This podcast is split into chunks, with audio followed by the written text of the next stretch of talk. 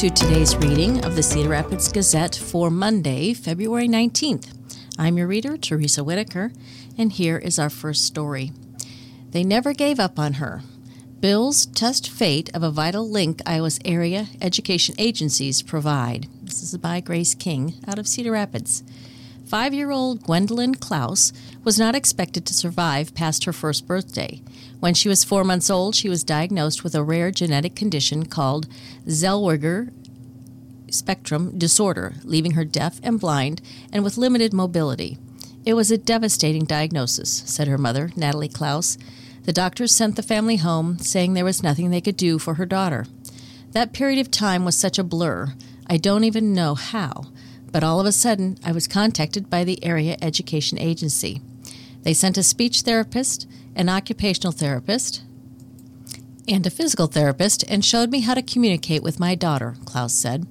When experts from the A E A showed up at the Klaus's house, she said she didn't understand going through the effort of beginning to teach Gwendolyn how to sit upright and communicate, given her life expectancy.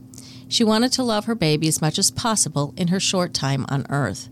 Almost six years later, Klaus celebrates the progress Gwendolyn has made. She attributes her daughter's success to the many professionals from Grant Wood Area Education Agency, who have given Gwendolyn so much attention to ensure she has the best quality of life possible. They've never treated her like she was a lost cause, a little girl who was going to die and wasn't worth the effort. Every single person who worked with her treated her like a person. They never gave up on her, Klaus said. But Klaus and many families and educators are worried about the impact two bills progressing through the Iowa legislature could have on the way area education agencies serve students with special needs.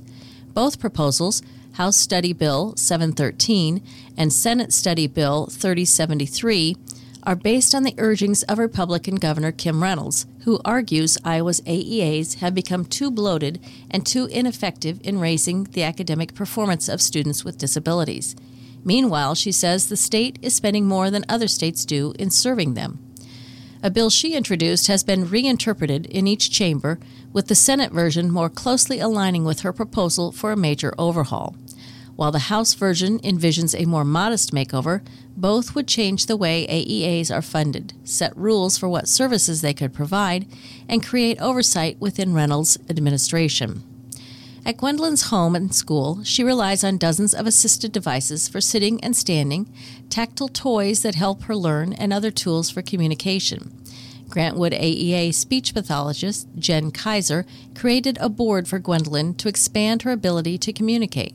So far, she can communicate if she wants more or if she's all done by finding the object on the board that corresponds with what she wants to convey.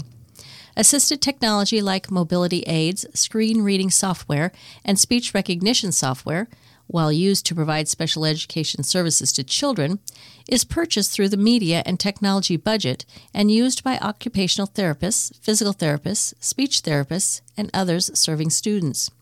Grant Wood A E A spokeswoman Renee Nelson said the Senate version of the bill would reduce this funding to the A E As by sixty percent. The House version suggests that starting July first, twenty twenty-five, school districts, not the A E As, would receive all of the media and technology funding and could choose to contract through any A E A or with another entity for these media and technology services. Under either scenario, an A E A would have to prioritize the collections it would continue to maintain because of the unpredictable nature of the funds, Nelson wrote in an email to the Gazette. It's hard to fully anticipate the impact of this reduction, but we know either bill could challenge our A E A to have the proper equipment available on a regular basis or to keep up with advancements and new technologies, Nelson said. For example, think of how voice-to-text technologies have advanced in the past several years. This is one example of a resource that would need to be updated regularly to ensure students have access to the tools they need to help them succeed. We're also concerned that children who use resources in these collections may have longer wait times for materials and resources. During the two thousand twenty-two twenty-three school year, there were ten thousand one hundred seventy-four items circulated by Grant Wood A E A staff to be used to support students. Grant Wood A E A has more than six hundred thousand dollars worth of equipment used by staff with students and teachers, by physical therapists, occupational therapists, speech-language pathologists, social workers, school psychologists, early childhood staff, audiologists, autism consultants, content consultants, special education consultants, and more. Audrey White, an occupational therapist at Grant Wood A E A, said it would be detrimental if A E As were no longer providing these devices and the expertise on how to use them in the classroom and at home. The services go beyond learning by being about inclusion and enabling students to be active participants in classrooms. Switch-adapted toys allow kids with limited mobility the opportunity to interact with their peers. For example, a red toy car about the size of a shoebox can be operated differently depending on a child's ability. Toys that play music, light up, move around, and vibrate can be operated by touch or by chin switches or foot switches, for example. One device, called the PowerLink, can give students with limited mobility access to classroom jobs like sharpening pencils or turning on the lights. Devices can be plugged into the PowerLink, adapting them to be operated by touch or by chin or foot switches.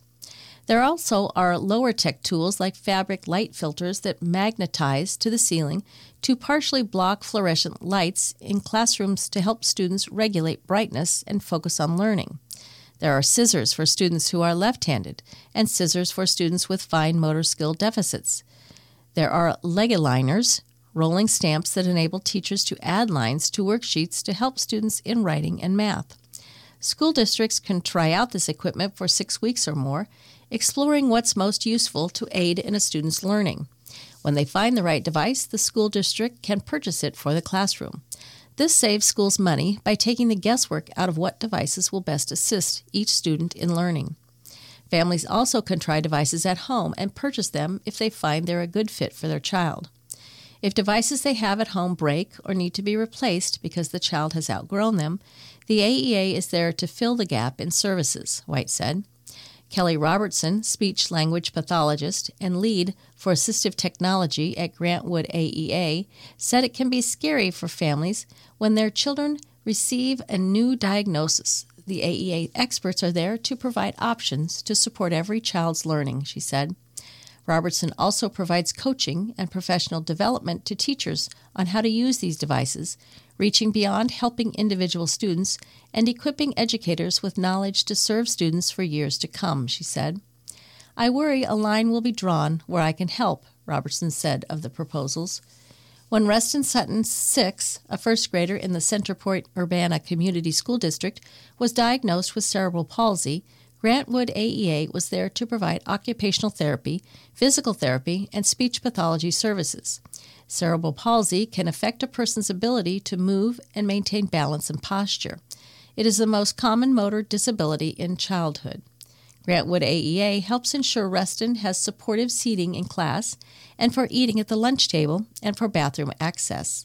One of Reston's goals this year was to be able to carry his lunch tray by himself, something he accomplished with a smile. His mother, Rachel Sutton, said his diagnosis, when he was almost two, was life-changing for the family. You have, excuse me, you have to alter a lot of things about your home, your car, the way you get around. Grant Wood was so helpful, she said. Grant Wood A E A experts helped Sutton rearrange the furniture at her home so it was easier for Reston to get around. They had adaptive games on hand to help Reston develop fine motor skills and worksheets to help with his vision. Our children need these services, Sutton said. Gwendolyn's family first began receiving services when she was a baby through Early Access, Iowa's early intervention system for infants and toddlers under three who are not developing as expected or who have a medical condition that can delay development. This program is delivered by the A E As, years before the child is of school age. Reynolds wrote in a January nineteenth open letter to Iowans that the program would continue despite her other suggested changes. There is no treatment for Zellweger Spectrum Disorder, but the Klaus family has learned how to manage Gwendolyn's symptoms. It's by the grace of God she's still here, said her mother. She has cochlear implants to help her hear. Seizures, which are a symptom of Zellweger syndrome, are treated with diet and medication. Liver disease, also a symptom, causes ulcer-like symptoms in her stomach and esophagus. She takes medication to manage the pain. Gwendolyn eats through a gastrom- gastrostomy gastrostomy tube inserted through her belly to bring nutrition directly into her stomach. She sees a palliative care doctor for neuroirritability and an ear, nose, and throat specialist for a hole in her cleft palate. At home, Gwendolyn uses a suction machine so she doesn't aspirate on her own saliva, which can get into her lungs and cause pneumonia. On days when she's feeling better, she wakes up and sings to herself. She just smiles and laughs. It's absolutely adorable, Klaus said. Her two-year-old brother Gideon knows Gwendolyn likes to be rhythmic, rhythmically tapped on the chest. She finds it soothing, Klaus said. She knows her family members by the feel of their hands. Each therapist from Grant Wood A E A greets her differently with a tactile symbol, letting Gwendolyn feel a name tag or bracelets, for example, so she knows who it is that is there to see her that day. Gwendolyn said the word mom once. It was perhaps the coolest day, Klaus said. We have a really strong faith, she said. I know God already has her story written. He's going to keep her here until she's done what he wants her to do on this earth, and then he's going to call her home. He knows when that day is, and until then, I'm going to love the heck out of her. I know she's here for a purpose, and I'm blessed to be along for the ride. Our next story, latest farm data, a wake-up call. Ag census shows less diverse farmers, more farms going out of business. Zemua Baptista had dreamed his whole life of becoming a farmer. In late two thousand nineteen, while still in college, he was able to get a contract and a beginning farmer loan to build eight chicken houses to raise broiler chickens. Eventually, the first-generation farmer's birds are sold as rotisserie chickens at Costco stores. Now he keeps his eye on land opportunities, but he hasn't been able to purchase any more than the eighty acres he already farms. New data from the U S D A's Census of Agriculture shows that farmers such as Baptista are becoming more and more rare.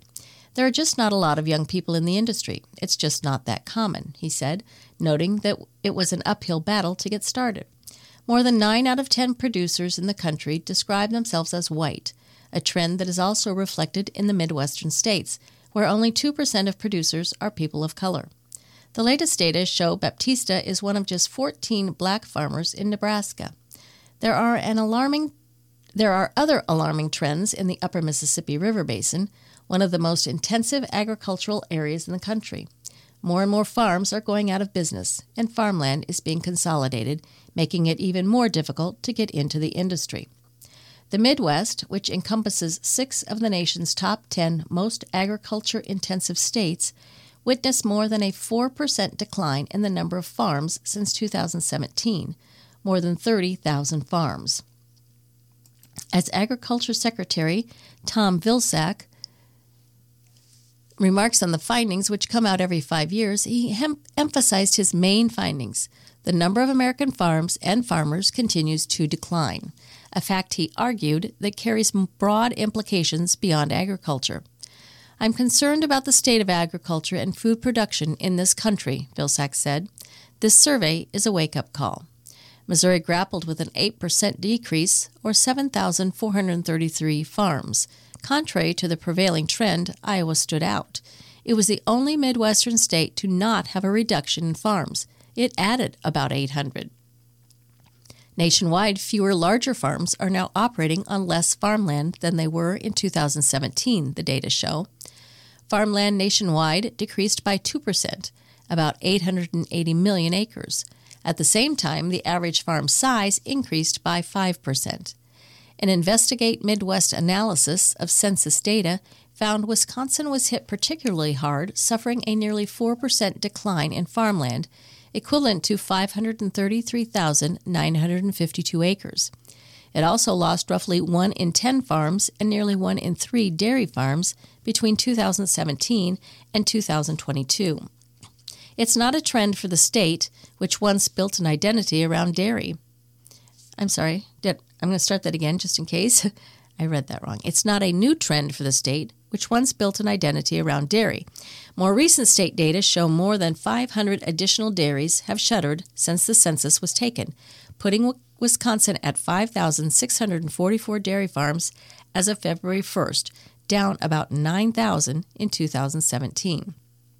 Notably, the number of milk cows in the state has declined less than two percent between two thousand seventeen and two thousand twenty-two, suggesting existing dairies are expanding. Some felt bullish about Wisconsin's agricultural future despite the losses, pointing to its spot as tenth in the country for market value of products, totaling sixteen point seven billion dollars. The state's diversity of products, including vegetables, berries, and herbs, help smaller producers add to a diverse marketplace, said Jason Magnani, Executive Director of Governmental Relations for the Wisconsin Farm Bureau Federation. Others contended that fewer farms on the landscape can have harmful ripple effects. Julie Keown Bomer, Executive Director of the Wisconsin Farmers Union, said the loss of farms and farmers makes it harder for rural communities to survive. Policymakers must help small and medium-sized farms stay viable, she said. It's a choice we're making about what kind of farm systems and food systems we want, she said. It's not inevitable that we have to continue in this direction. Amanda Starbuck, Research Director for Food and Water Watch, an anti-corporate farming advocacy group, said she expected the two thousand twenty-two Ag Census to show consolidation of livestock farming. But the change was more pronounced than she anticipated. I was surprised at how much more losses we've seen within the dairy industry at the national level, she said. In Iowa, there were five hundred more hogs per farm on average in two thousand twenty-two than in two thousand seventeen, census data show. Raising more animals on fewer farms can have wide-ranging implications, such as disposing of larger amounts of manure in a smaller geographic area, Starbuck said. Livestock operations across the United States produced nine hundred forty billion pounds of manure in two thousand twenty-two, which was fifty-two billion pounds more than the two thousand seventeen Food and Water Watch reported.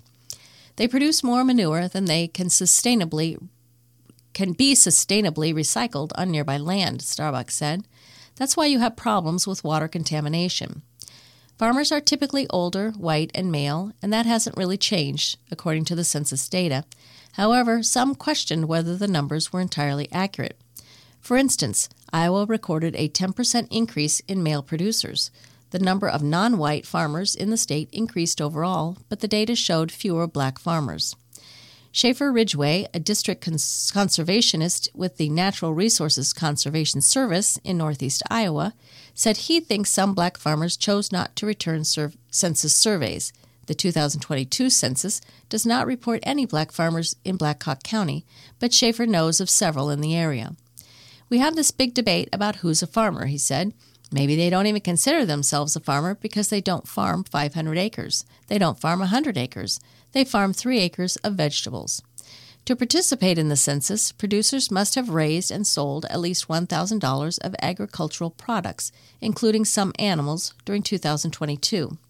The U S D A said it would try to reach more farmers of color and urban farmers by diversifying marketing materials and conducting more educational sessions in cities.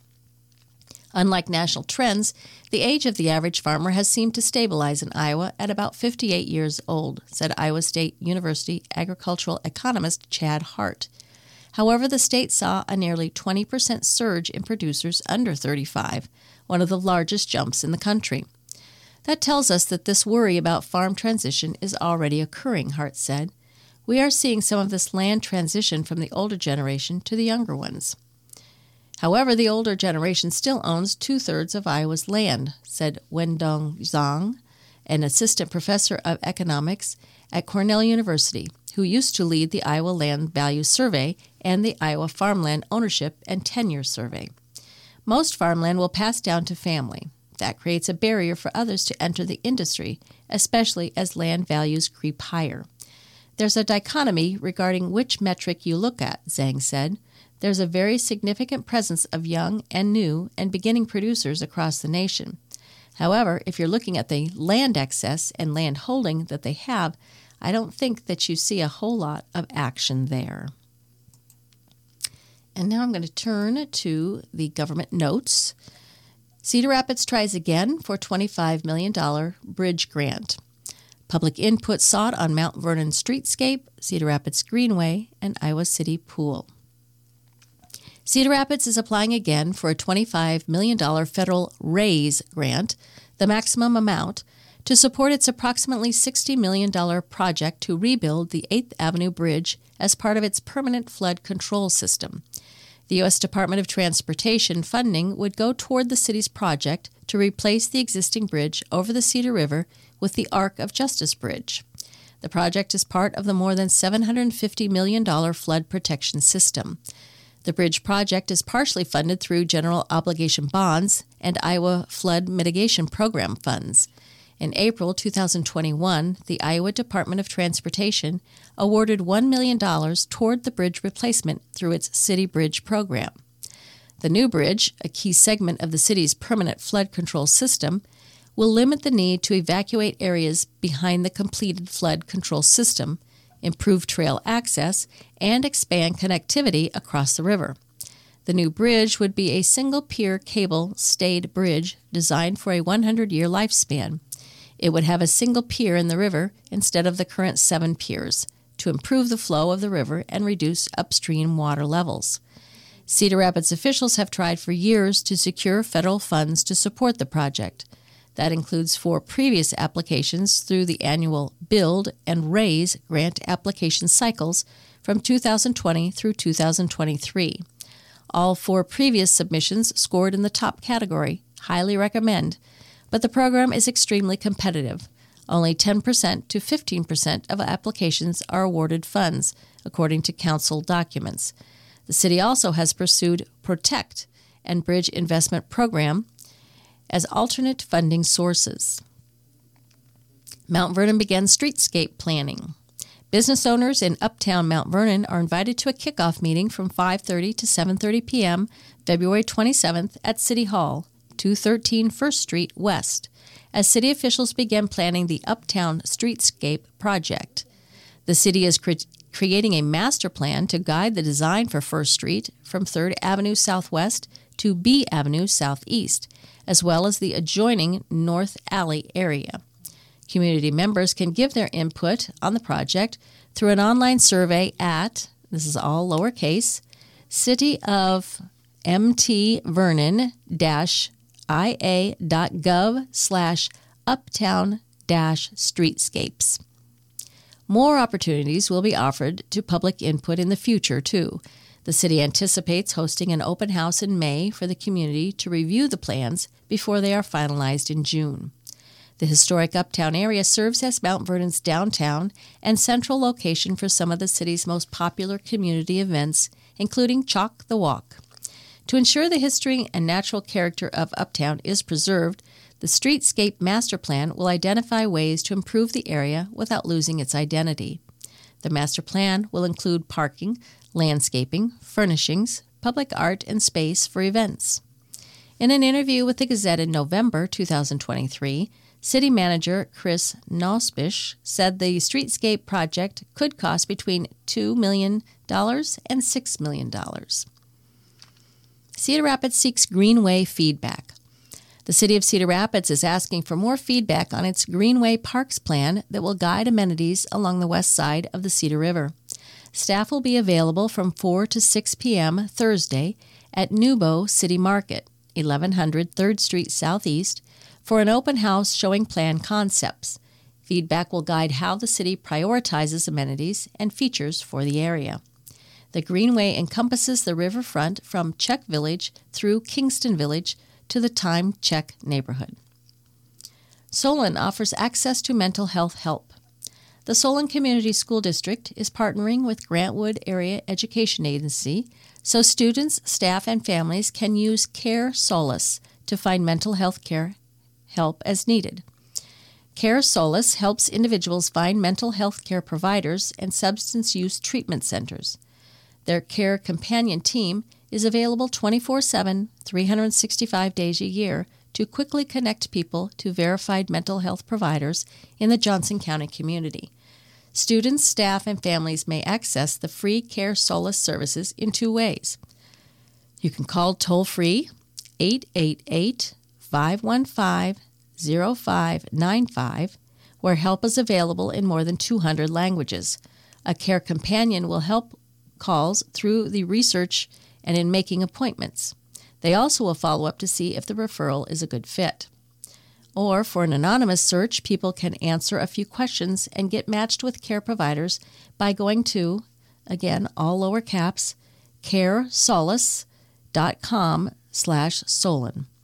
Care Solace will connect people with mental health providers, accepting all medical insurances, including Medicaid, Medicare, and sliding scale options for those without insurance. All information entered on the Care Solace tool is confidential and securely stored. Care Solace is not an emergency response service or mental health services provider. In the event of a life-threatening emergency, individuals should call nine one one, excuse me, nine one one or the National Suicide Hotline by dialing nine eight eight or one eight hundred two seven three eight two five five. Iowa City open survey on City Park Pool. Iowa City residents are invited to participate in the next phase of the City Park Pool redesign. A public survey is available at bit.ly slash City Park Pool. Until five p.m. March eighth, the survey is available in English, Spanish, French, Mandarin, and Arabic. Paper copies of the survey are available at City Hall, the Mercer Park Aquatic Center, and the Robert A. Lee Recreation Center. The city also is sending postcard invitations to six thousand households for a statistically valid random sample survey. Those who receive a postcard should use the provided Q R code to access the survey. Revo- results will be reported for both the random survey and the open survey. Four concept designs are available for consideration. All of them include additional shade and have minimal impact on existing trees at City Park Pool. No additional parking will be added. Three of the designs feature zero depth entries, enhanced play areas, and lap lanes. The fourth design is a nearly exact replacement of the current pool. Estimated costs range from seventeen point two five million dollars to nineteen point four five million dollars. A public drop-in open house will be held from five thirty to seven thirty p.m. February twenty-ninth at the Mercer Park Aquatic Center, twenty-seven oh one Bradford Drive, Iowa City. Project architects will be available to discuss the four designs, answer questions, and record public input. After results are gathered, the Iowa City Council will choose a final design. I'm going to turn to the Insight section, the Opinion section, and the Community Letters. Our first letter today is from Patricia Lahr of Cedar Rapids. City must be prudent with incentives for data center. Before Cedar Rapids offers tax incentives to a company to build a data center, I would like more information about what they are bringing to Cedar Rapids, besides construction of the building, and what they are taking from Cedar Rapids. The Gazette article listed a five hundred seventy-six million dollars investment, but it creates only thirty-one jobs. After the initial construction work, what will the facility require of the city? A twenty-year tax exemption for thirty-one jobs seems like a lot. B A E invested one hundred thirty-nine million dollars in a new facility that created or saved eight hundred employees. I am guessing they are not requiring any more from the city than most manufacturing facilities. The data center, on the other hand, would re- could require tremendous amounts of water to cool the computers. Because the company that will occupy the center is unknown, it could be a Bitcoin processing center, which actually creates very little, but consumes the city's worth of water daily. According to an article in the Wall Street Journal, Bitcoin mining used more water than New York City last year. In a state experiencing drought, too much water usage doesn't sound like a good thing. I would hope that the city is very careful about giving tax incentives until they know what this investment that until they know that this investment is a positive for the city in every way, not just a construction project. I'm guessing that the five hundred seventy-six million dollars investment, was that million? Yes, million dollar investment is largely for the computing power for the data center, not the building. Our next letter from Dave Nolte of Coralville. Tirades won't win religious liberty debate. As a retired Army chaplain, C O L, I very much want to comment on Justin Scott's February sixth letter to the editor, responding to an earlier one by Leland Graber. On the one hand, I strongly affirm his commitment to the authentic spirit of liberty embedded in our U S Constitution's First Amendment, which both prohibits the establishment of a state, in quotations, state religion, while simultaneously affirming every individual's right to freely exercise their own faith, even unfaith. One of the primary obligations of every military chaplain is to assist his or her commander in their command obligation under the Constitution to protect, subject to temporary military necessity, every service member's religious free exercise, including protection from harassment and or unwelcome proselytization. On the other hand, I absolutely abhor both Mister Graber's and Mister Scott's confrontive, hostile tone. Often the way we say things has a great impact on others' understanding and acceptance of our own point of view. I personally ache about those fully patriotic fellow Americans who, unfortunately, embrace Christian nationalism because they totally misunderstand the history and intent behind our founders' very first Bill of Rights amendment. And I'm appalled at how Mister Graber's and Mister Scott's tirades might, for some, possibly jeopardize an absolutely essential proper understanding and acceptance of this precious freedom. And our last letter is from Janelle Brower, who is the superintendent of the Marion I S D. Levy is on the ballot in March for Marion schools. On Tuesday, March fifth, residents of the Marion Independent School District will vote on renewing the district's existing physical plant and equipment levy, P E P L. This voter-approved levy generates funds for infrastructure and equipment repairs, purchases, and improvements. Per state law, the money can be used only for these purposes. Most Iowa schools have had a voted P E P L in place for over a quarter century. The district does not anticipate a property tax rate impact with a renewed P E P L. District leaders and the Board of Education remain committed to keeping the overall tax rate steady moving forward. This vital ten-year funding source generates approximately one million dollars annually. The district has used P E P L funds for security upgrades, facility maintenance, student desks and tables, buses and vans for student transportation, technology for students and staff, and maintenance equipment. The existing P E P L would sunset on July first, twenty twenty-five, without a renewal. The district would need to consider using general fund or save money to support building upkeep, transportation, and technology, potentially delaying other planned projects. For anyone who would like more information regarding the P E P L, I would encourage them to visit our website. This is all lowercase, at marion-isd.org slash article slash one four one four nine three six. On behalf of Marion I S D, thank you to our community for the engagement and support shown throughout this important process. You are listening to the Cedar Rapids Gazette on IRIS, the Iowa Radio Reading Information Service for the Blind. All material heard on IRIS is intended solely for the use of the blind and print disabled. I'm your reader, Teresa Whitaker. If you have any comments on this or any other IRIS program, give us a call at five one five, two four three, six eight three three. And now we'll turn to today's obituaries. Ida Mae Harford, eighty-eight, of Eli, passed away on February sixteenth at Sunrise Hill Nursing Home in Traer. Celebration of Life services will be at eleven a.m. Wednesday, February twenty-first, at Saint John Lutheran Church in Ely. Visitation will be one hour prior to services. Interment will take place at Oak Hill Cemetery in Cedar Rapids. Brosh Chapel and the Ava Center in Cedar Rapids is in charge of arrangements. Ida was born on June twenty-eighth, nineteen thirty-five, in Cedar Rapids, the daughter of Howard and Jean Westcott By. She was raised in Cedar Rapids, where she attended Kenwood Park Grade School, graduated from Franklin High School in nineteen fifty-three. Ida Mae was united in marriage to Lauren Leo Harford on November seventh, nineteen fifty-three, in Cedar Rapids. They lived in Cedar Rapids for several years until moving to Hudson, Wisconsin for a year, then Dundee, Iowa, and later to Lamont, Iowa, in October nineteen sixty-six. Following, she moved to Ely, Iowa, in August of two thousand twenty-two. Lauren passed away July, excuse me, January eleventh, two thousand one.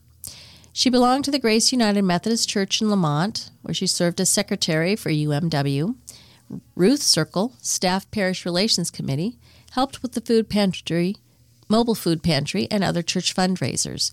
She was the president of Lamont Federated Garden Club, a member of the Eli Book Club and Quilting Club, and the Jolly Homemakers Club in Lamont. She volunteered at the Common Grounds Coffee House in Lamont, Lamont Legion Fish Fries. She enjoyed NASCAR and attending races with her son Doug in Newton and Kansas City and watching professional football. She loved horses and along with her daughter Charlie, attending the Midwest Horse Fair in Madison and Briarfest in Lexington, Kentucky. She is survived by her children Raymond Harford, George Harford, Charlotte, Charlie, Zach, and Doug Harford, six grandchildren, Jennifer Witte, Justin Harford, Julie Dietz, Maria Yuska, Missy Harford, and Pat Harford, eight great-grandchildren, Caitlin Noah, David, Katerina, Gavin, Lincoln, Lily, and Sawyer, a great-great-grandchild, Easton, and her sister, Carol Olver. She was preceded in death by her parents, Howard and Jean By, her husband, Lauren, a daughter-in-law, Marion Harford, a special aunt, Peggy Hergert, and a brother-in-law, Jim Olver. Cynthia Ann Musgrove Salas, sixty-nine of Cedar Rapids, passed on from this world to join her sons Jack and Daniel on February fourteenth with her granddaughter Adriana by her side. Cindy was born February seventeenth, nineteen fifty-four, in to Robert Musgrove and Barbara Fernandez Musgrove in Cedar Rapids. Cindy grew up in Cedar Rapids and raised her three children there. Cindy will always be remembered for her beautiful, radiant smile that could light up a room. Her ability to fall so gracefully made it look as if they were choreographed by a stunt coordinator. If you know, you know. Throughout our lives, we will recall hearing her bossy words of wisdom, starting with, "What you need to do is," and least we not forget those iconic red Sally Jesse Raphael-style glasses that framed her sparkling blue eyes. Cindy was preceded in death by her parents, Robert Musgrove and Barbara Wright, sons Daniel Salas and Jack Gibson, brother John Musgrove, sisters April Johnson and Margie Ross, and dear friend Roxy Hall. She's survived by her daughter, Brianna Patterson, grandchildren Taylor Habte, Austin Jackson, Adriana Patterson, Autumn Gibson, Deontay and Aaron Jackson, great-grandchildren Selena Wright, Amina and Amari Habte, siblings Sandra Musgrove, Scott Musgrove, Diane, Diane Musgrove, all of Cedar Rapids, and Carolyn Wright Marietta of Maine, along with many cherished nieces, nephews, and cousins. Mary Catherine, Mary Kay Thompson, ninety-three of Coralville, passed away on February fifteenth. She was born December thirteenth, nineteen thirty, in Baltimore, Maryland, to E. Hamilton and Christine Hurst. Her family lived in several locations throughout the eastern and midwestern parts of the country. Mary Kay graduated from Downers Grove High School in Downers Grove, Illinois. She attended Coe College in Cedar Rapids, where she met the love of her life, Gwendolyn Carl Thompson. They were married on November twenty-third in Downers Grove. They made their home in Cedar Rapids and raised two children, Mark and Susan. In nineteen seventy-eight, they moved to Iowa City. Mary Kay enjoyed being able to stay home with her children and attended their school activities. She loved to camp and fish with her family. She and Gurin loved canoe trips into the Boundary Waters. Later in life, Mary Kay was a very active, engaged in the various activities of her grandchildren, as well as her great-grandchildren. Mary Kay is survived by her husband, Gurin, her son, Mark Thompson, her daughter, Susan Belger, and five grandchildren, two step-grandchildren, six great-grandchildren, and three step-great-grandchildren. She was preceded in death by her parents and her brother, E. Hamilton Hurst. A celebration of life will be held at a later date. Faye Edwards, eighty-seven of Cedar Rapids, died Friday, February sixteenth. A graveside service will take place at nine a.m. on Saturday, February twenty-fourth, at Linwood Cemetery in Cedar Rapids, with Pastor Bonnie Copen officiating.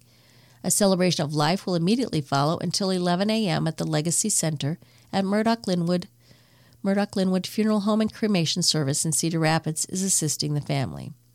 Faye was born August twenty-ninth, nineteen thirty-six, in Bertram, the daughter of David and Bessie Comp Sparks. She graduated from Mount Vernon High School, class of nineteen fifty-four. Faye was united in marriage to Lawrence Owen Edwards on August thirtieth, nineteen fifty-eight, in Hannibal, Missouri. She worked for Iowa Power and Light and later transitioned into the role of a devoted stay-at-home mother. Faye returned to the workforce as a bookkeeper for the Cedar Rapids Community School District, where she dedicated twenty-eight years before retiring. She enjoyed playing cards and traveling in her retirement years. Above all else, Faye cherished time spent with her family. Survivors include her children, Earl Van Edwards of Cedar Rapids, Kay Cox of Independence, Missouri, and David Edwards of Madison, Wisconsin. Five grandchildren, Eric Edwards, Scott Edwards, Sarah Nicholas, Tyler Cox, and Andrew Cox, nine great-grandchildren, and brother David Sparks of Ankeny. She was preceded in death by her parents, David and Bessie Sparks, her husband Lawrence Edwards, sisters LaVon Lewig, Mary Wood, Dorothy Wood, and Ora Fair, and son-in-law Tim Cox. David W. Oliphant, seventy-four of Cedar Rapids, passed away Thursday, February fifteenth at Heritage Specialty Care in Cedar Rapids. David's greatest pride in life was his sons, and his joy came from his family, extended family, pets, and friends. On that note, his family will host a gathering of family and friends to celebrate and remember David's life from four to seven p.m. March third at Leonardo's, twenty-two twenty-eight sixteenth Avenue Southwest, Cedar Rapids. Entombment will be held at the Linwood Cemetery Mausoleum in Cedar Rapids. Murdoch Linwood Funeral Home and Cremation Service of Cedar Rapids assisted the family. David was born November seventh, nineteen forty-nine, in Cedar Rapids, the son of Wayne and Mildred Goner Oliphant. He graduated from Jefferson High School and the University of Northern Iowa in Cedar Falls. On July twenty-first, nineteen seventy-nine, David was united in marriage to Donna Munzenmeyer in Richland. David was a dedicated teacher at the Mount Vernon Community School District for forty years. He retired in two thousand ten. Survivors include his wife, Donna Oliphant, and sons Matthew Oliphant of Cedar Rapids and William Oliphant of Osceola, Wisconsin.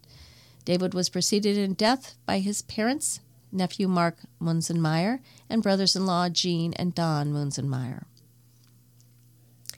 Donald Lee Rimmour of Swisher was seventy-nine when he passed away peacefully on February sixteenth from a prolonged illness. Visitation will be from four to seven p.m. Friday, February twenty-third at Brosh Chapel and the Ava Center in Cedar Rapids, located at twenty-one twenty-one Bowling Street Southwest. Graveside services will be at two p.m. Saturday, February twenty-fourth, at Memory Gardens Cemetery in Iowa City, where full military rites will be conducted.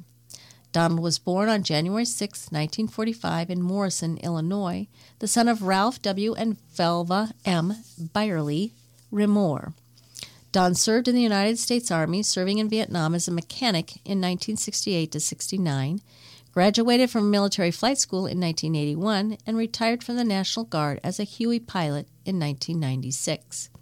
Don was united in marriage to Jean Ann Potratz in December, excuse me, on December eighth, nineteen sixty-six, at Saint Patrick's Catholic Church in Iowa City. He worked as a coordinator at General Mills for over twenty-nine years, retiring in two thousand twelve. Don enjoyed golfing, hunting, woodworking, riding his Harley, playing video games, and most of all spending time with his family, especially the grandkids. Don is survived by his son, Mike Rimmour, his grandchildren Dante, Mildred, and Adrian, his siblings Ralph Rimmour and Stanley Wilkinson, and Brian Potratz, his niece and nephew Luke Potratz and Julia Garcia, great nieces and nephews Lennon, Georgia, and Oscar. He was preceded in death by his parents, his wife Jean, and a son Jeffrey Lee Rimmour. Kim Bulichek Senior, sixty-eight, of Solon, passed away on February fourteenth at the University of Iowa Hospital and Clinics. As per Kim's wishes, private services will be held in Czech National Cemetery in Cedar Rapids. Brosh Chapel and the Ava Center in Solon are in charge of arrangements. Kim Senior was born on August fifth, nineteen fifty-five, in Cedar Rapids to James and Mary Bisick Bulichek Senior Kim Senior always had a skill for working with his hands, starting at his dad's auto clinic in Solon, working with automotive and small engine repairs. He worked for both the City of Solon for twenty-plus years and the Solon Community School District. Kim always enjoyed gardening and taking care of his lawn, tinkering with his wheel-horse tractors. He had a Z twenty-eight Camaro that he enjoyed rebuilding and a love for snow- snowmobiling that he shared with his son, Kim Junior, for many years. Helping local farmers with projects and repairs also gave him great joy. Kim Senior is survived by his son, Kim Bulichek Junior, two granddaughters, Elena and Allison, brother Jim Bulichek Junior, all of Solon, nephew Mark Bulichek, also from Solon, niece Jennifer Devereaux of Cedar Rapids. The family would like to express gratitude to the people who cared for and helped Kim Senior later in life. He was preceded in death by his parents, Jim Senior and Mary Bulachek. Mary Rita Hebel, sixty-eight, died peacefully on Friday, February sixteenth at U I H C. She was from Hills. Massive Christian burial will be celebrated at one thirty p.m. Wednesday, February twenty-first at Saint Joseph's Church in Hills. Visitation will be from twelve thirty p.m. to one thirty p.m. at the church. Burial will follow at Saint Joseph's Cemetery in Iowa City. In lieu of flowers, memorials may be directed to Friends of the Animal Shelter Foundation or Camp Courageous. Mary Rita was born September fourth, nineteen fifty-five, in Iowa City, the daughter of Elmer and Mary Catherine Casper Hebel. Mary Rita attended the Nelson Center and the University of Iowa Pine School. Mary was the youngest of ten children and was a lifelong resident of Johnson County. She was a loving daughter, sister, aunt, cousin, and friend. Mary loved music, dancing, the Iowa State Fair, and horses. Saturday nights were reserved for Lawrence Welk. He was a, she was happy to see people and was always quick with a giggle. Mary Rita is survived by her siblings, Anne Marie Draker of Hills, Doris Schwarzendruber of Iowa City, Lawrence Larry Hebel of Kelowna, George Hebel of Solon, and Michael Mike Hebel of Amana, sister-in-law Sharon Sherry Hebel of West Branch, forty-three nieces and nephews, and extended family. Mary Rita was preceded in death by her parents and brothers William, Bernard, Maynard, and Elmer Ron, and six nieces and nephews. Mitchell Edward Hansen was born October fifth, nineteen seventy-seven, in Marengo, the son of Arnold and Elaine Martin Hansen. Mitch lost his ongoing battle with alcohol addiction peacefully, passing away on Friday, February sixteenth, at the University of Iowa Hospital in Iowa City at the age of forty-six years. He graduated from Williamsburg High School in nineteen ninety-six and worked for the Union Pacific Railroad for the last nineteen years. He was a member of Saint Mary's Catholic Church. He enjoyed all types of music, telling a good story or joke, golfing, playing pool, the Hawkeyes, and sharing laughs and beers with friends. Although he had his struggles, his heart was full of love and kindness. Never a harsh word was said or a grudge held. He was very proud of his family, and he bragged about them often. He always had a smile to greet people and a kind word to share. He is survived by his mother, Elaine Hansen Mowry of Williamsburg, daughter Kennedy Rathjen of Marengo, siblings Diana Nichols of Williamsburg, Mark Hansen of Denville, New Jersey, Angie Westcott of Williamsburg, and Marty Hansen of Williamsburg. Significant other, Stephanie Mumm of Williamsburg. Nine nieces and nephews, seventeen great-nieces and nephews, and step-siblings, Chris Mowry, Catherine Perez, Angela Doherty, and Mary Roberts. He was preceded in death by his father, Arnie Hansen Junior, and grandparents, Arnie Senior and Veda Hansen, and George and Clara Martin. Funeral Mass will be one thirty p.m. Tuesday, February twentieth at Saint Mary's Catholic Church in Williamsburg. Visitation will be from four to seven p.m. Monday at Saint Mary Hall in Williamsburg, with a rosary service at three thirty p.m. Burial will be at Saint Joseph's Catholic Cemetery in Parnell. A memorial fund has been established for Iowa County four H. John Leonard Len Gourley of Cedar Rapids was born on May nineteenth, nineteen thirty-two, to John Edwin and Adelia Berkey Gourley on a farm outside of Villisca. Following graduation from Shenandoah High School with the class of nineteen fifty-three, John was drafted into the Army and served during the Korean conflict. Upon his return, he joined the Army National Guard, where he served for twenty-five years. He was united in marriage to Patricia Zimmer on May eighteenth, nineteen fifty-seven, at Saint Mary's Catholic Church in Shenandoah. To this union, three sons and a daughter were born. John worked as a buyer for multiple companies in the Cedar Rapids area. He was active in all local military organizations and the Elks Lodge. He served as drill instructor with the American Legion Color Guard, Hanford, Post Number five in Cedar Rapids for twenty years. He is survived by his wife, Pat Gourley, four children, Michael Gourley, Ken Gourley, Margaret Smith, and Joseph Gourley. Ten grandchildren, Stephanie Gourley, Alex Gourley, Jessica Wertges, Andrea L- Robison, Kara Christensen, Curtis Gourley, Danielle Cunningham, Samantha Nelson, Jeremy Gourley, and Nathan Gourley. Twelve great-grandchildren, his sister Anita Ostoff, and his aunt Edith Swanson. John was preceded in death by his parents and his brother Richard. Okay, we're going to turn to the sports section, and I will start with what you can catch today in sports. Um, the Class three A, four A Substate Boys Basketball Tournament is happening today, along with high school bowling state tournament at Cadillac X B C in Waterloo. And men's basketball, Iowa State is playing at Houston tonight at eight p.m. Um, on T V, you can catch in the N H L, the Maple Leafs at the Blues at noon on E S P N, Red Wings at Kraken at two thirty p.m. on E S P N, and the Blackhawks at Hurricanes at six p.m. on N B C S. That's in Chicago. In men's basketball today, Colgate is at Lafayette at five p.m. on the C B S Sports Network, Virginia at Virginia Tech at six p.m. on E S P N, and Kansas State at Texas at six p.m. on E S P N U. William and Mary at College of Charleston at seven p.m. on C B S Sports Network, and Iowa State at Houston at eight p.m. on E S P N.